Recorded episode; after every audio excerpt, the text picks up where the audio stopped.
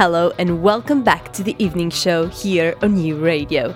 It's six p.m. on Thursday the sixteenth of June and we are broadcasting live from our studio at Europa Nantes, where you are always welcome to join us. I'm your host Carla Niculescu and I'm joined by my co-host Eva Kandul. Hello Eva. Hi Carla. Hi everyone. Whether you are driving your car or cooking a delicious dinner, raise the volume because we have lots of great things, news, culture, music coming your way. But before all that, we start our European tour with the latest news brought up by Eva and our Nantes correspondents Maya and Alice. Vous écoutez Euradio. Tout de suite, le journal. Bonsoir Carla, bonsoir à tous.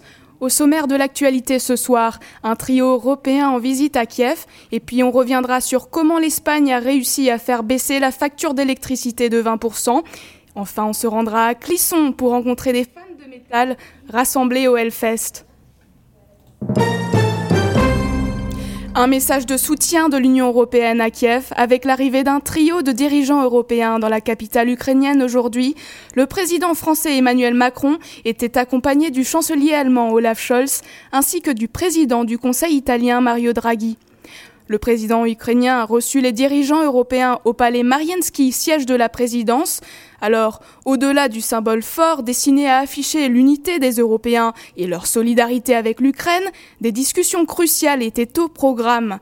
Plusieurs dossiers brûlants ont été abordés, notamment celui de la candidature de l'Ukraine à l'Union européenne. Mais la visite de la délégation européenne était de courte durée, car le départ de la délégation est déjà prévu ce soir. Et la guerre en Ukraine se ressent dans le quotidien des Européens. Les prix du gaz et de l'électricité flambent et pour y faire face, certains pays membres de l'Union européenne ont pris des mesures importantes. En effet, un nouveau tarif de l'électricité est entré en vigueur en Espagne hier. Concrètement, le mégawattheure passe de deux cent quatorze à cent soixante-cinq euros, ce qui permet de faire baisser la facture d'électricité de vingt pour cent. Alors, pour en bénéficier, particuliers et entreprises doivent cependant avoir un contrat indexé sur les prix. Normalement, les règles européennes prévoient que le prix du gaz et de l'électricité correspondent à ceux du marché mondial, sauf que la Commission européenne a accordé une dérogation à l'Espagne, mais aussi au Portugal, en les autorisant, ces deux pays, à fixer eux-mêmes les prix de ces deux énergies. Une dérogation exceptionnelle de Bruxelles liée à leur isolement géographique du reste de l'Europe et puis à des interconnexions électriques insuffisantes qui les empêchent de bénéficier d'autres sources d'énergie provenant par exemple du nord du continent. Quittons l'Espagne et le Portugal pour l'Hexagone où il fait presque aussi chaud. Une vague de chaleur envahit la France cette semaine avec des températures comprises entre trente-trois et quarante degrés. Nos correspondantes Alice Carnevali et Salomé Vigneron nous emmènent avec elles dans un tour de Nantes pour voir comment les habitants de la Cité des Ducs s'adaptent à cette hausse des températures. On commence notre balade au Miroir d'eau, un des endroits les plus rafraîchissants de Nantes et un des lieux les plus appréciés par les familles avec des petits enfants. Ouais, je viens comme ça, les patos, je, je peux les mettre en couche, j'amène de l'eau pour moi. C'est comme ça qu'on arrive un peu à survivre. On se dirige maintenant vers les jardins des plantes au milieu de la métropole nantaise pour demander à ces passants comment ils survivent à cette vague de chaleur. Moi, je me réveille très tôt le matin. Je suis retraitée, donc je me lève à huit heures, huit heures trente. Mais là, je me lève deux heures avant, je fais mon ménage à la fraîche et puis après je sors. Ici ou dans d'autres parcs, hein. Mais celui-ci est bien parce qu'il est très ombragé. Je bois beaucoup d'eau, j'essaye de me mettre à l'ombre le plus possible, mais je plains les gens qui sont dans les entreprises. Et on arrive maintenant au bord de l'Erdre, un endroit très apprécié en temps de canicule pour un post-déj près de l'eau. On rencontre ses habitués, mais aussi ses touristes, qui nous disent pourquoi ils aiment autant cet endroit en temps de canicule. Parce qu'on est au frais, sous les arbres. La vue est sympa au bord de l'Erdre, il y a des bateaux. It's so nice to sit here and just watch the boats and um, be shaded from the sun and relaxing. Si vous êtes à la recherche d'une solution pour vous adapter au changement climatique, Nantes vous offre plein de possibilités rafraîchissantes. Mais si vous préférez une offre plus gourmande, je vous conseille un petit voyage en Italie sur les plages de Pescara où les personnes ont droit à des frigatories pour faire face à la canicule et à la faim. Une canicule qui n'a pas empêché les festivaliers de s'amuser à Clisson. Le festival de métal Hellfest commence demain.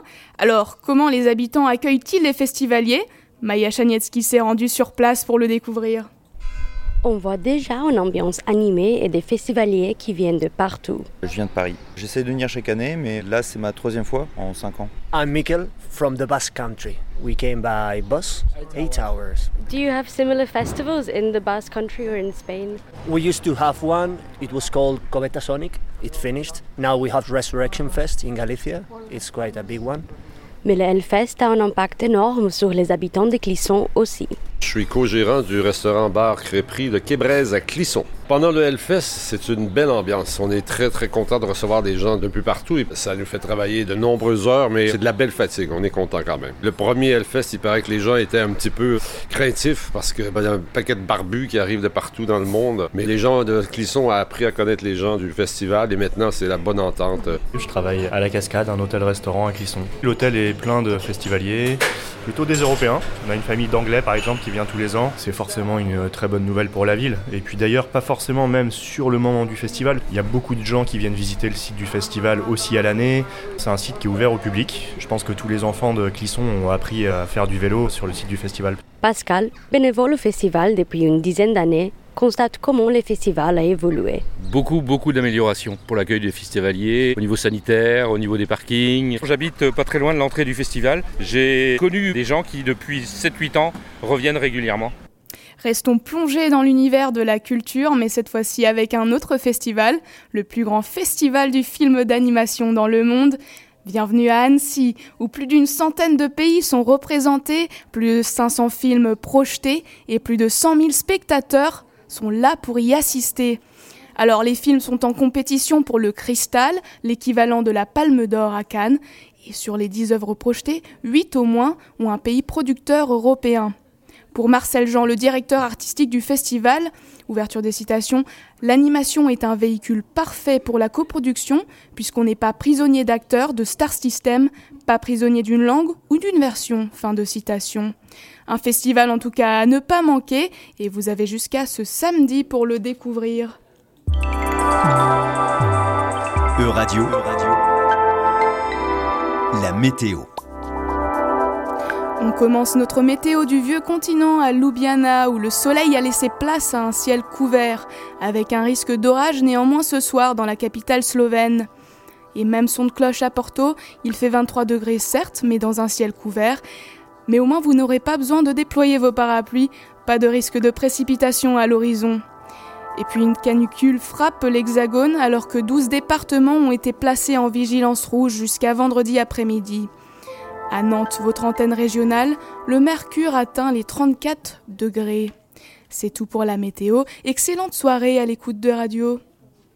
Merci Eva. For the music lovers out there, we have prepared lots of fresh new songs for you to enjoy. But before that, let me give you a sneak peek for tonight's show. Soon we'll discover two interesting events taking place in, uh, taking place in Nantes in June. I'm talking about the European Press Festival, or les Journées de la presse européenne, and the CinePride Film Festival. Speaking about Pride, we will have one-of-a-kind guest tonight, right Eva? Absolutely, Carla. Violette Cordaro from the L G B T Q I plus association Nosig in, Fra- in Nantes will join us later to speak about the Pride Month here in Nantes. So, lots of great things for tonight here on Euradio. Now, let's kick off our European playlist. Next up is the song Amor Fati by the Italian jazz band Ma Belle. Enjoy! Bye, bye, bye. Yeah.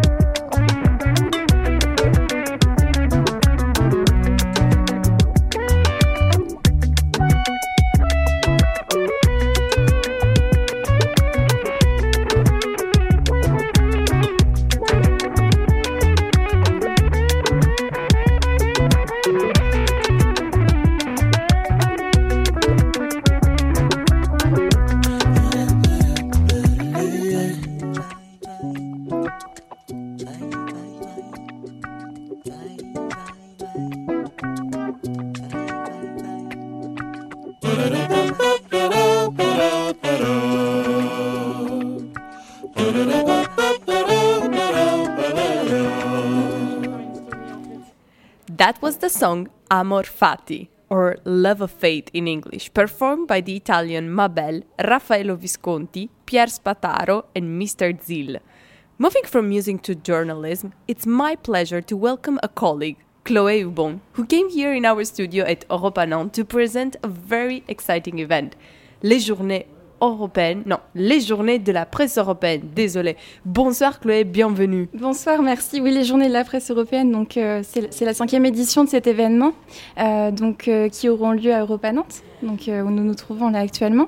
Euh, donc c'est des journées qui sont organisées conjointement par euh, le web magazine en ligne, enfin le web magazine Le Taurillon, euh, le web magazine européen, et puis les, les jeunes européens Nantes.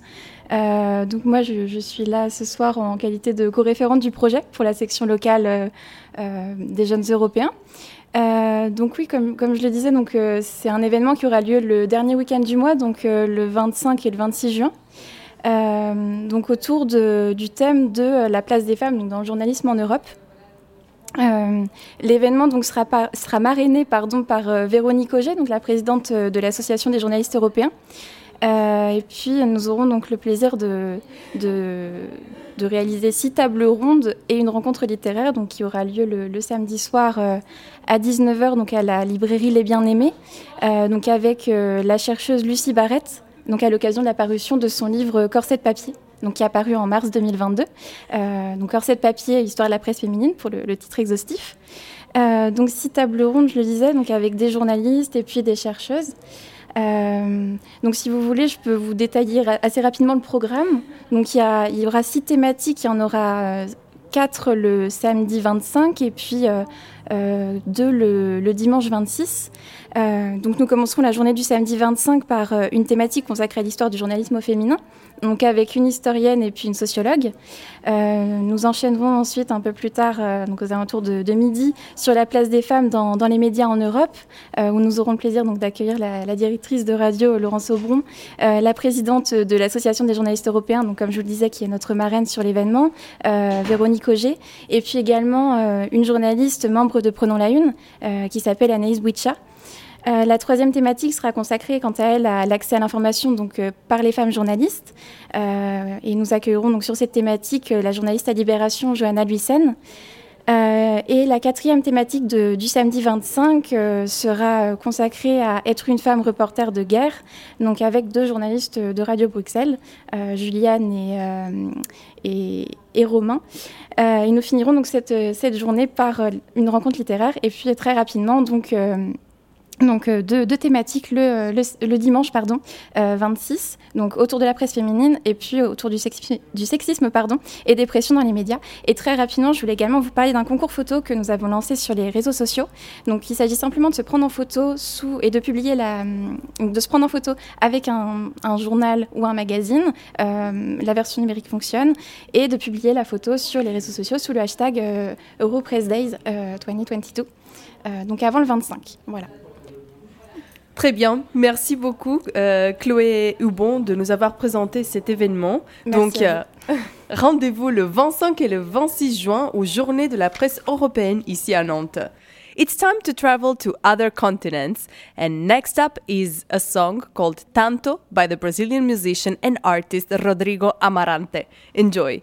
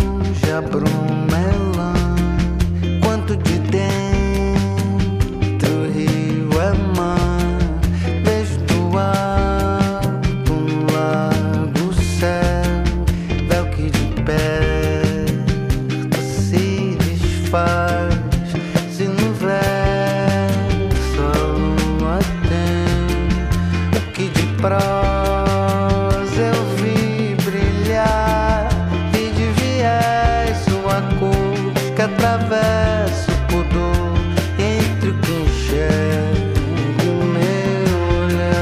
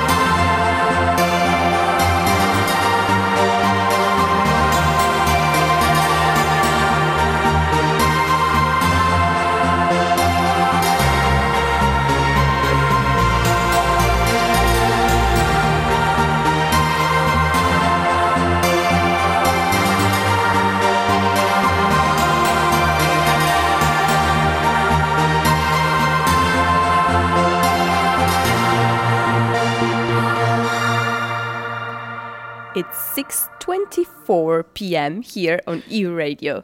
You've listened first to There Must Be an Angel Playing With My Heart by Sign Libra, and before that was the song Tanto by Rodrigo Amarante.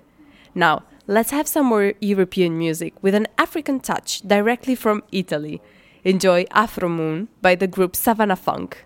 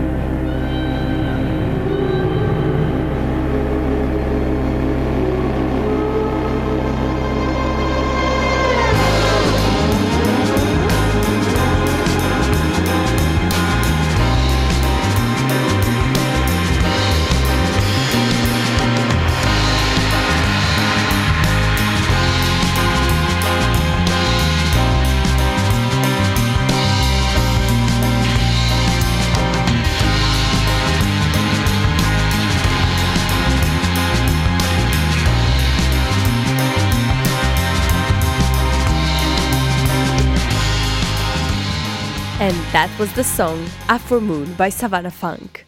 Now, June is the Pride Month, and Nantes is one of the most L G B T Q-friendly cities I've ever been to. Local shops and public buildings have displayed a rainbow flag at their entrance as early as the end of May. I was impressed to see public authorities openly endorsing L G B T Q claims. Ten years ago, I wouldn't imagine a city council repainting with rainbow colors a public space, or adorning the whole city with rainbow flags. The local citizens have been equally receptive. For example, on Saturday, a pride walk gathered many participants from every corner of the region. But my surprise does not end here, because pride events are not over yet. A movie festival on L G B T Q issues called CinePride has started this Tuesday at the Cinema quatorze A, and it will last until Sunday the nineteenth of June. CinePride is the result of a very prolific partnership between different actors, including the Cinema quatorze A, the City Council of Nantes, and the L G B T Q association Nosig. We will explore more in depth these topics with our guest tonight, so stay tuned for that. It's time to continue our tour with a song from France. Listen to Another Story by Gister featuring Esperanza Spalding. Enjoy!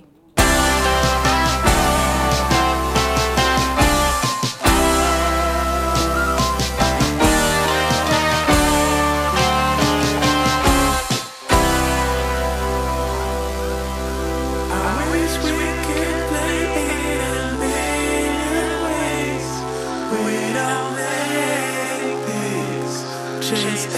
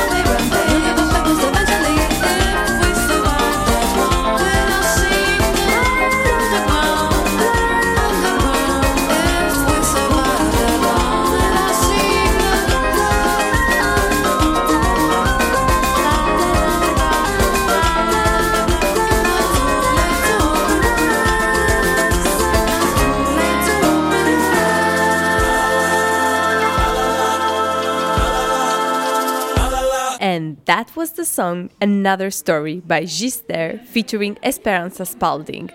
We'll have time for some more musical exploration later on, but it's now time for the most exciting part of the show.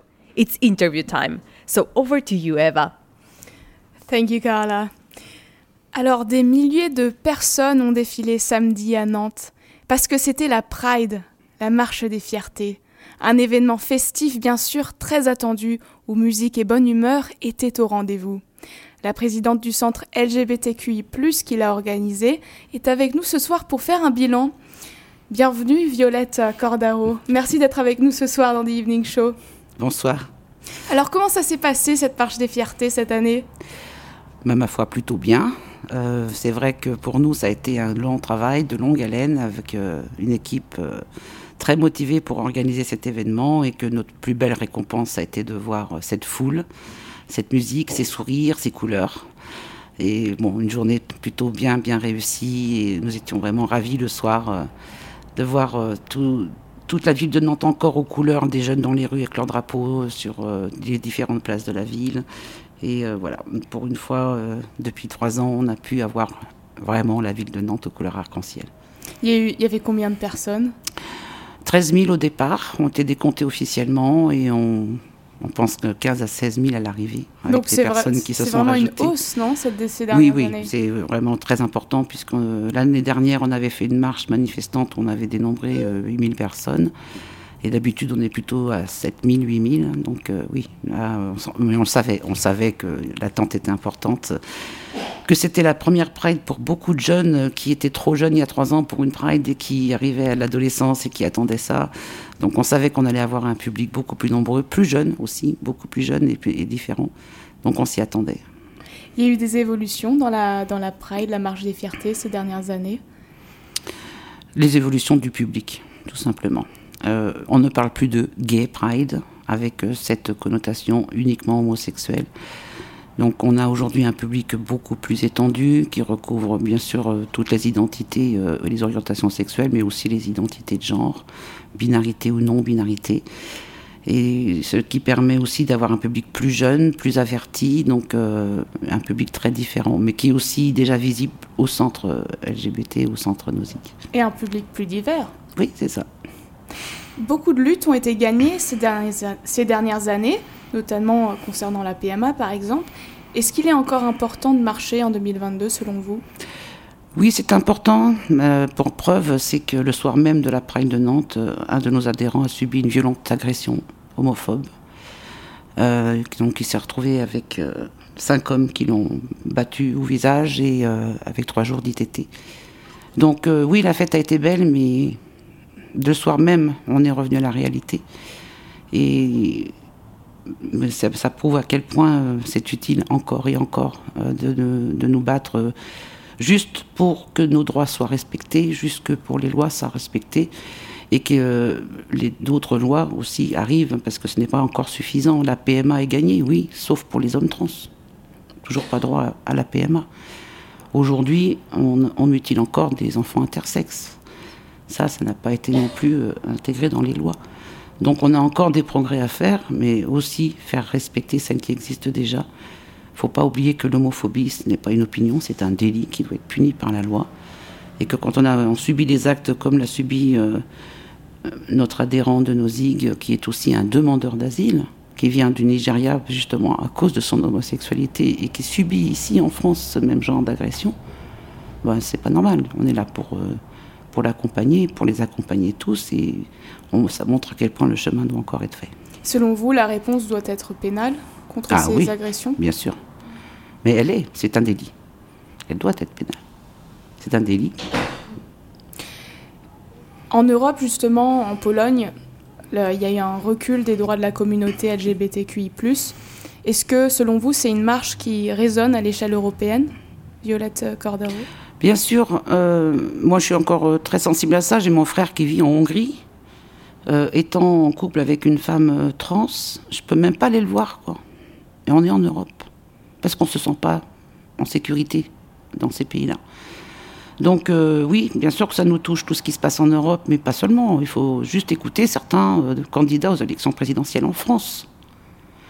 Tous ces mouvements qui sont arrivés au pouvoir en Pologne ou en Hongrie peuvent arriver au pouvoir un jour dans n'importe quel pays européen. Il faut rester vigilant. Rien n'est acquis. Rien n'est jamais acquis. Donc à partir du moment où, où on a cette menace très proche de nous, mais pas que en Europe, mais bon, bien sûr dans le monde entier, il y en a partout. Il faut voir toutes les lois, les lois transgenres qui sont en train de se voter dans certains États des États-Unis.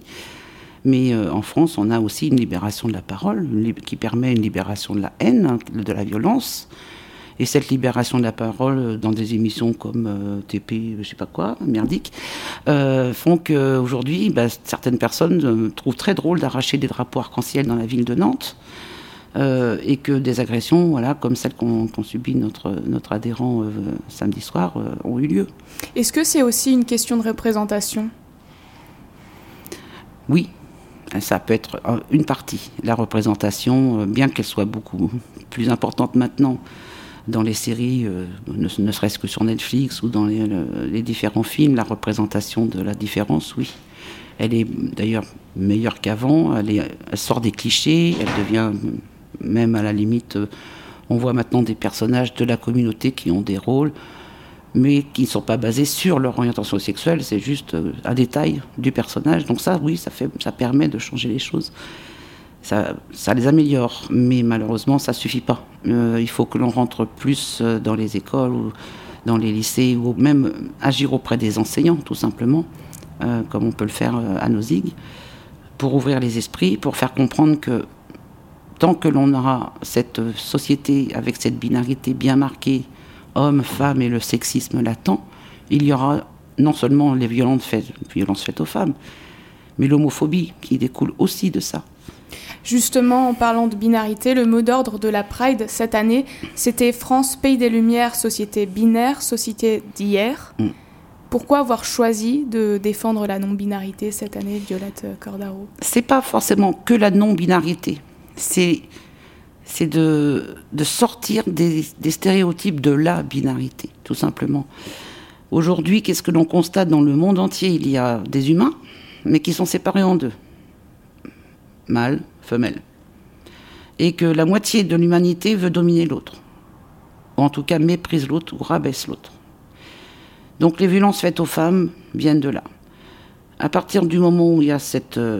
ces stéréotypes qui disent que les femmes sont fragiles, moins intelligentes, et cetera, que l'homme doit être supérieur, plus fort. Cette situation va créer bah, automatiquement, dès le plus jeune âge, parce qu'on l'apprend dès le plus jeune âge, cette différence. Donc un petit garçon qui est plus sensible que d'autres à l'école maternelle se fait traiter de fille. Parce que déjà, en école maternelle, il y a le cliché qui fait que quand on pleure, on est une fille, quand on est un garçon, on ne pleure pas. Parce qu'on vous éduque comme ça. Parce qu'on oblige nos petits garçons à devenir un peu plus cons que la moyenne, en n'exprimant pas leurs sentiments, en étant plus forts que les autres, en aimant se bagarrer, dans un esprit de compétition. Et que malheureusement, c'est toute une éducation faite dans notre société qui est à revoir. Changer les rôles, changer les rôles. On change les rôles à travers la non-binarité. Voilà, c'est ça. Donc simplement, ben, ne pas avoir de jeux genrés, mais regardez dans les magasins de jeux aujourd'hui, c'est encore très bleu et très rose. Euh, et maintenant on commence à parler de vêtements non genrés, de jeux non genrés, mais il faut effectivement faire une éducation non genrée. Et c'est comme ça que nos enfants vont pouvoir vivre en paix l'un avec les autres. Et qu'est-ce que l'on reproche finalement à un gay ou une lesbienne ? C'est de ne pas rentrer dans les codes. À un gay, on va lui reprocher de descendre au niveau d'une femme, ce qui est quand même très honteux de descendre au niveau d'une femme. Donc ça veut tout dire, le sexisme est vraiment à l'origine de toutes les phobies liées à l'orientation et au genre. Parfois, la sphère la plus intolérante dans la société se situe au plus près de nous. Elle peut, ça peut être notre famille. Vous vivez, euh, Violette Cordaro, avec une femme transgenre. Est-ce que votre relation a été facilement acceptée par votre famille ? Oui, je j'ai pas eu de soucis, mais c'est vrai que je viens d'une famille très ouverte, avec des parents qui étaient déjà, à l'époque, euh, par rapport à leur âge, hein, ils ont plus de quatre-vingts ans, euh, déjà très ouverts. Donc euh, ça n'a pas été un problème.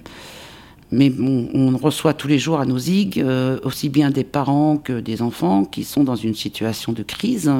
Donc il y a des associations qui sont spécialisées justement pour accompagner ces familles. dans leur relation, la compréhension, mais c'est parfois très difficile pour des parents aussi. Quand un enfant, euh, quand votre fille vous dit bah « non, je ne suis pas une fille en fait, j'ai jamais été une fille, je suis un garçon ». Et pour euh, les parents, c'est très difficile. Il faut les aider, euh, même si on peut comprendre qu'ils n'acceptent pas tout de suite, parce que c'est un choc et qu'il faut aussi qu'ils arrivent à avancer, à avoir une démarche, donc on les aide pour ça. Mais euh, malheureusement, il y a des fois aussi, ça se passe pas très bien. Donc, euh, on accompagne aussi les jeunes euh, en trouvant des logements si on peut. Et euh, parfois, il faut, il faut partir en fait de chez soi. Oui, pour... parfois, oui. Et en période de confinement, il y a eu quand même une augmentation des cas de violence dans les familles aussi. De jeunes obligés de rester dans leur famille. Et ça a été compliqué pour la communauté parfois. Et il y a une autre sphère où il est parfois difficile d'être soi-même. C'est le travail. Oui. Et vous avez tenu des postes à responsabilité dans la banque. Mm. Est-ce que c'est quelque chose que vous avez constaté ? Oui, bien sûr. Alors déjà, je vous inviterai à aller sur le site de l'association L'Autre Cercle qui vient de sortir une étude sur l'homophobie dans le milieu du travail et qui montre une augmentation de l'homophobie de vingt pour cent dans le milieu du travail. Donc, je vous invite vraiment à regarder ce site. Moi, en tant que oui, cadre dans une société bancaire, euh, j'ai pu constater que le, l'homosexualité masculine pouvait être assez librement visible quand on avait une situation bien assise, mais très invisible quand ce n'était pas le cas, puisque euh, ça pouvait être un frein à toute évolution de carrière. Euh, je donne un exemple, si on doit euh, recruter un manager qui doit encadrer une équipe de vingt personnes, automatiquement un homme gay, on va le considérer comme une femme, avec des faiblesses d'une femme, alors que voilà, euh, et donc encore un cliché, de... et, et qui aura forcément des difficultés à gérer une équipe de vingt personnes. Donc ça, oui, c'est, c'est réel, c'est, c'est, du, c'est, c'est vraiment réel dans, dans l'entreprise. Il y a une donc, discrimination euh, forte, en fait, c'est oui, ce que vous décrivez. Oui, mais euh, oui, par des clichés, par une méconnaissance, et euh, voilà, c'est compliqué. Donc euh, la plupart que j'ai connus, euh, en tout cas en tant que manager de proximité ou autre, étaient dans le placard, tout simplement. Et euh, pour les femmes, alors là, on n'en parle pas, l'invisibilité totale. L'invisibilité totale. C'est une question de hiérarchie, donc si on a un poste élevé... On... Ah bah, c'est ce que j'ai constaté dans on mon entreprise. On peut plus s'affirmer, voilà. Alors que si euh... on est en bas de l'échelle de l'entreprise, hum. difficile de... C'est difficile. Euh, on peut craindre euh, effectivement des remarques au niveau de ses équipiers, de ses collègues, et avoir un encadrement qui ne saura pas réagir parce que pas formé, ou qui va peut-être même appuyer encore sur, euh, sur l'homophobie latente de l'équipe. Donc euh, voilà, c'est ce qui se passe dans la réalité. Et puis il y a pourtant les entreprises qui se mettent à soutenir la Pride, et est-ce que ça existe le rainbow washing ? Ah, le pink washing. Bien sûr que ça existe. C'est, c'est évident. C'est évident. Euh, en même temps, euh, quand, euh, c'est toujours très difficile pour nous de faire la part des choses entre une vraie sincérité, un vrai engagement et puis euh, voilà, le, l'intérêt commercial qu'il y a forcément derrière pour vendre plus et changer son image. Tout le monde s'y met, hein, euh, en mais, fait. Oui, mais souvent que pendant le mois de juin, pas tellement les autres mois. Donc le jour où une entreprise pourra investir, mais vraiment dans des actions sans, que, sans apparat et sans visibilité tout au long de l'année, là on pourra voir euh, quelle est la sincérité. J'ai une dernière question pour vous. Alors la Pride, vous l'avez dit, ça se passe tout au long du mois de juin. Et en France, quand on, on regarde le calendrier, ça ne se passe vraiment pas le même jour euh, selon les villes où on habite. Donc à Nantes, c'était euh, le samedi dernier, mais à, à Paris, c'est le dix-neuf. Comment Alors, ça se fait, cette différence ? Est-ce de... que vous savez pourquoi la Pride, c'est au mois de juin ? Dites-nous. Ah. Il y a plus de cinquante ans, aux États-Unis ont lieu les émeutes de Stonewall. La première émeute euh, de personnes gays ou trans qui en avaient marre des descentes de police dans les bars et d'être arrêtés à tout bout de champ avec la pénalisation euh, de ce qu'ils étaient. Donc euh, cette première émeute euh, qui était très très violente est vraiment le démarrage pour, euh, pour nous de la lutte L G B T pour leurs droits. Et tous les mois, tous les ans, au mois de juin, il y a une Pride pour fêter cet anniversaire. On a fêté les cinquante ans, c'était en deux mille dix-neuf, je crois. Voilà. Donc, euh, il faut savoir que le mois de juin, c'est le mois des fiertés par rapport aux émeutes de Stonewall. Ensuite, pourquoi des dates différentes ? C'est que, ben, par exemple, moi, je, j'appelle mes copains de Rennes, d'Angers, euh, de Tours ou d'Ancenis pour ne pas le faire en même temps, pour pas que les fêtes euh, voilà, soient concurrentielles et qu'on puisse en faire plusieurs. Donc c'est simplement ça. Après, les dates, c'est en fonction de, ce qui, de ce, un peu ce qui se passe autour et que tout le monde puisse aller à toutes les fêtes, en fait. Plus de fêtes. Mmh. Merci beaucoup, Violette Cordaro, présidente de Nosig, le centre L G B T Q I plus de Nantes, qui a organisé la Pride cette année. Merci. Bonne soirée. Thank you, Eva and Violette Cordaro, for sh- shading a rainbow-colored light on the Pride Month. Now, let's explore some more music with the song La Quiero Morir by the female Spanish band Shigo. Enjoy!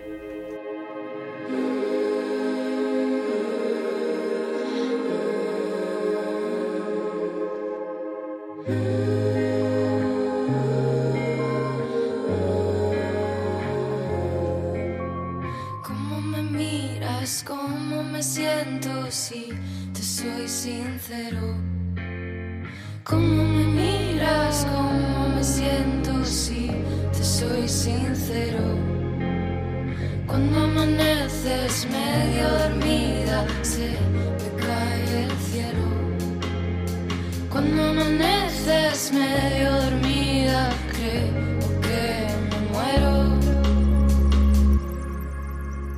La quiero morir y resucitar. Esa cara me tiene boba. Ella mira desde arriba. Yo la rezo todos los días. La quiero morir y resucitar. Esa cara me tiene boba. Ella mira desde arriba. Yo la rezo todos los días.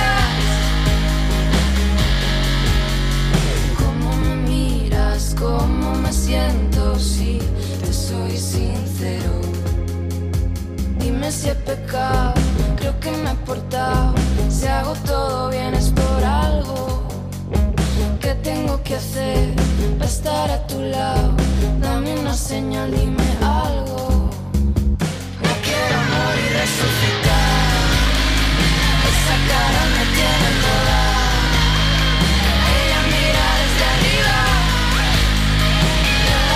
Todos los días la quiero morir y resucitar.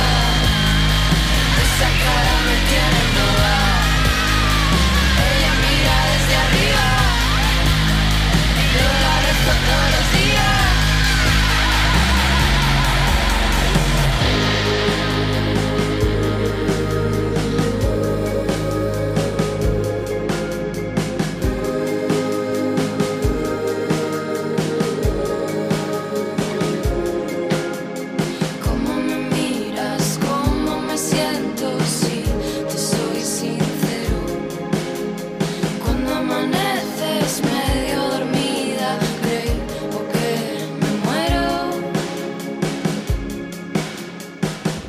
And that was the song La Quiero Morir by the Madrid-based band Shigo. And with that, we have sadly reached the end of the evening show for today. But don't worry, we'll be back tomorrow, broadcasting from six to seven p.m. There will be great European music and news as always, as well as an interesting interview. But for now, goodbye and thanks for tuning in this evening.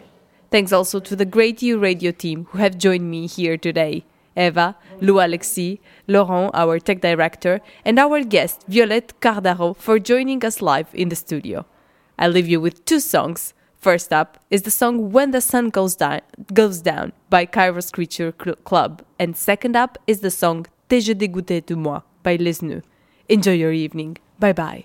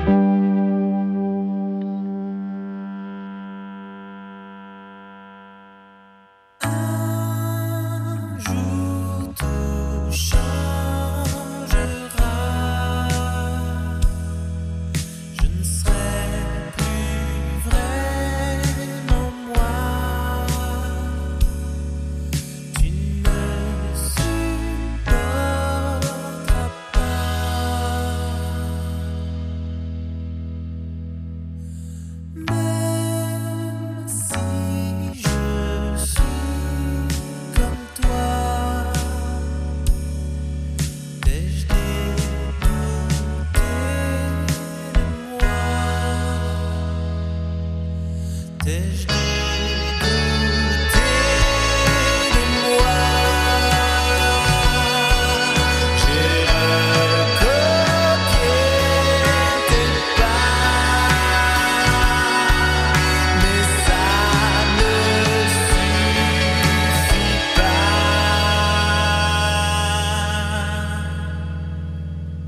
Je